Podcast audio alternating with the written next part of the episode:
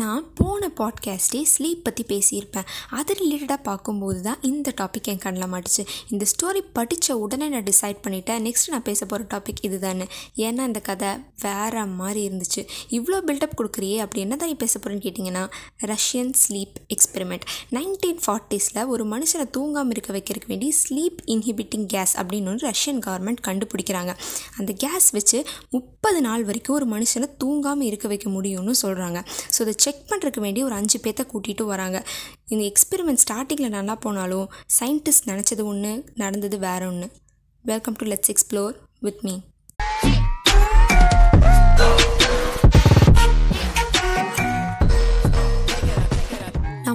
சொன்ன மாதிரி நைன்டீன் ஃபார்ட்டிஸில் ரஷ்யன் கவர்மெண்ட் ஒரு கேஸ் கண்டுபிடிக்கிறாங்க. முப்பது நாள் வரைக்கும் ஒரு மனுஷனை தூங்காமல் இருக்க வைக்க. பட் இந்த கேஸ் ஏன் கண்டுபிடிக்கிறாங்க அப்படின்னா அது வேர்ல்டு வார் டூ நடந்துட்டு இருந்த ஒரு டைம் ஸோ அந்த டைமில் முப்பது நாள் வரைக்கும் ஒரு சோல்ஜர் வந்து தூங்காமல் இருந்தாங்க அப்படின்னா அவங்களால அந்த போரில் ரொம்ப எஃபிஷியண்ட்டாகவே சண்டை போட முடியும் அப்படின்றக்காக தான் இந்த கேஸே கண்டுபிடிச்சாங்க. பட் இந்த கேஸை டெஸ்ட் பண்ணுறதுக்கு கண்டிப்பாக மனுஷங்க வேணும் அப்படின்றனால அப்போ ஜெயிலில் இருந்த ஒரு அஞ்சு கைதிகளை கூட்டிகிட்டு வராங்க. இவங்கள ஒரு ரூமில் அடைக்கலாங்க. இவங்களுக்கு தேவையான எல்லா ஃபெசிலிட்டிஸுமே தராங்க. எக்ஸப்ட் பெட் ஏன்னா இவங்க யாரும் தூங்கக்கூடாது அப்படின்றக்காக.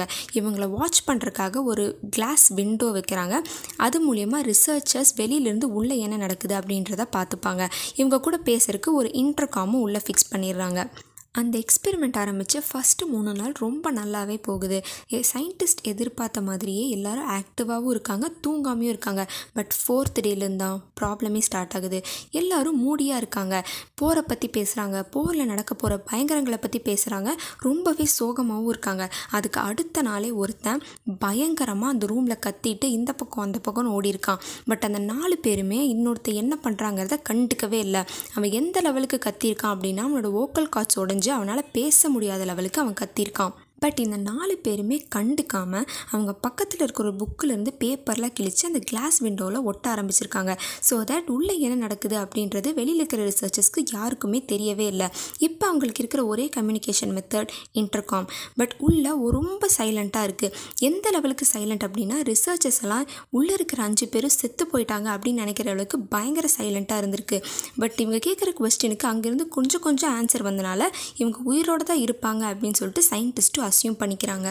இப்படி இப்படின்னு பதினஞ்சாவது நாள் வந்துடுது கேஸ் ஆஃப் பண்ணிட்டு உள்ளே என்ன நடக்குதுன்னு பார்க்க போகலாம் அப்படின்னு ரிசர்ச்சர்ஸும் பிளான் பண்ணுறாங்க ஸோ அந்த இன்டர்காம் மூலியமாக உங்கள் டைம் முடிஞ்சிருச்சு.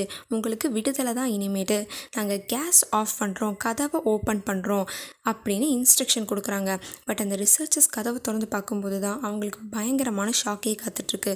பிகாஸ் அந்த அஞ்சு பேத்தில் ஒருத்தர் இறந்துட்டார். மித்த நாலு பேர் செல்ஃப் கேனபாலிசம் பர்ஃபார்ம் பண்ணியிருக்காங்க. செல்ஃப் கேனபாலிசம் அப்படின்னா அவங்க உடம்பையே அவங்க பயங்கரமாக ஹர்ட் பண்ணியிருக்காங்க. அவங்க உடம்பையே அவங்க சாப்பிட்ருக்காங்க எந்த லெவலுக்கு அப்படின்னா நிறைய பேர்த்தோட ஆர்கன்ஸ் வெளியிலேயே கிடந்துச்சு அப்படின்னு மென்ஷன் பண்ணியிருக்காங்க. அந்த ஆர்கன்ஸையே அவங்க சாப்பிட்ருக்காங்க அப்படின்னு சொல்லியிருக்காங்க.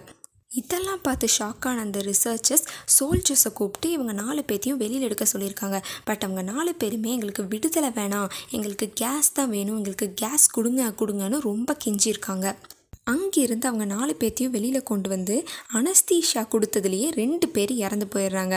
மிச்சம் ரெண்டு பேர்த்துக்கும் அனஸ்தீஷா கொடுத்தா இறந்துருவாங்க அப்படின்றனால அவங்களுக்கு அனஸ்தீஷா கொடுக்காம அவங்களுக்கு வெளியில் இருக்கிற காயங்களை மட்டும் ஃபஸ்ட் எய்ட் பண்ணுறாங்க பட் அந்த வழியை கூட ரொம்ப என்ஜாய் பண்ணி அவங்க ரசித்ததாக அவங்க டாக்டர்ஸ் சொல்லியிருக்காங்க.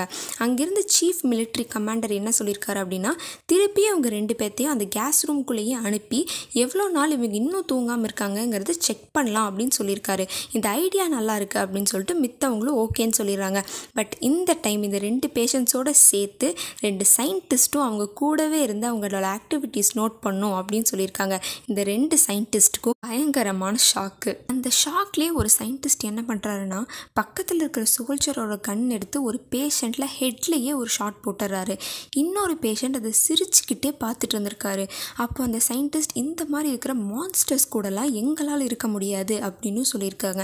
அதுக்கு அந்த பேஷண்ட் பேஷண்ட் என்ன ரிப்ளை பண்ணியிருக்காருன்னா நான் வேறு யாரும் இல்லை. உங்கள் எல்லாத்துக்குள்ளேயும் ஒரு மிருகம் இருக்குது அது வந்து உள்ளே தூங்கிட்டு இருக்கு. நீங்கள் தான் என்னை தட்டி எழுப்பிட்டீங்க அப்படின்னு சொல்லியிருக்காரு. அப்போவே அந்த சயின்டிஸ்ட் இவரையும் சுட்டுறாரு. அங்கேயே அவர் இறந்து போயிடுறாரு. இப்படியே இந்த எக்ஸ்பெரிமெண்ட்டும் முடியுது. இது ரொம்பவே பாப்புலரான ஒரு எக்ஸ்பெரிமெண்ட். பட் நான் சொன்னதெல்லாம் நீங்கள் உண்மை அப்படின்னு நம்பியிருந்தீங்கன்னா கவலைப்படாதீங்க. Ninety eight percentage of population எல்லாருமே அப்படி தான் நினச்சிட்ருக்காங்க நானே ஃபர்ஸ்ட் டைம் இது படிக்கும்போது இது உண்மையாகவே நடந்த சம்பவம் அப்படின்னு தான் நினச்சேன். பட் அதுக்கப்புறமா தான் எனக்கு தெரியும் இது ஒரு ஆர்டிக்கலுக்காக எழுதப்பட்ட ஒரு சைக்கோ த்ரில்லர் அப்படின்னு. பட் இது ரொம்பவே ரியலிஸ்டிக்காக இருந்தனால நிறைய பேர் இது உண்மையாகவே நடந்த சம்பவம் அப்படின்னு நம்பிட்டு இருக்காங்க ஆனால் கண்டிப்பாக இந்த ஸ்டோரி எழுதுறவனை நம்ம அப்ரிஷியேட் பண்ணி தான் ஆகணும். இந்த லெவலுக்கு ரியலிஸ்டிக்காக உண்மையாகவே நடந்த மாதிரி அவ்வளோ அழகாக எழுதியிருக்காரு. இல்லை ஸோ நெக்ஸ்ட் வீக் வேறு ஒரு இன்ட்ரெஸ்டிங்கான டாப்பிக்கில் உங்களை வந்து மீட் பண்ணுறேன் வரட்டுமா?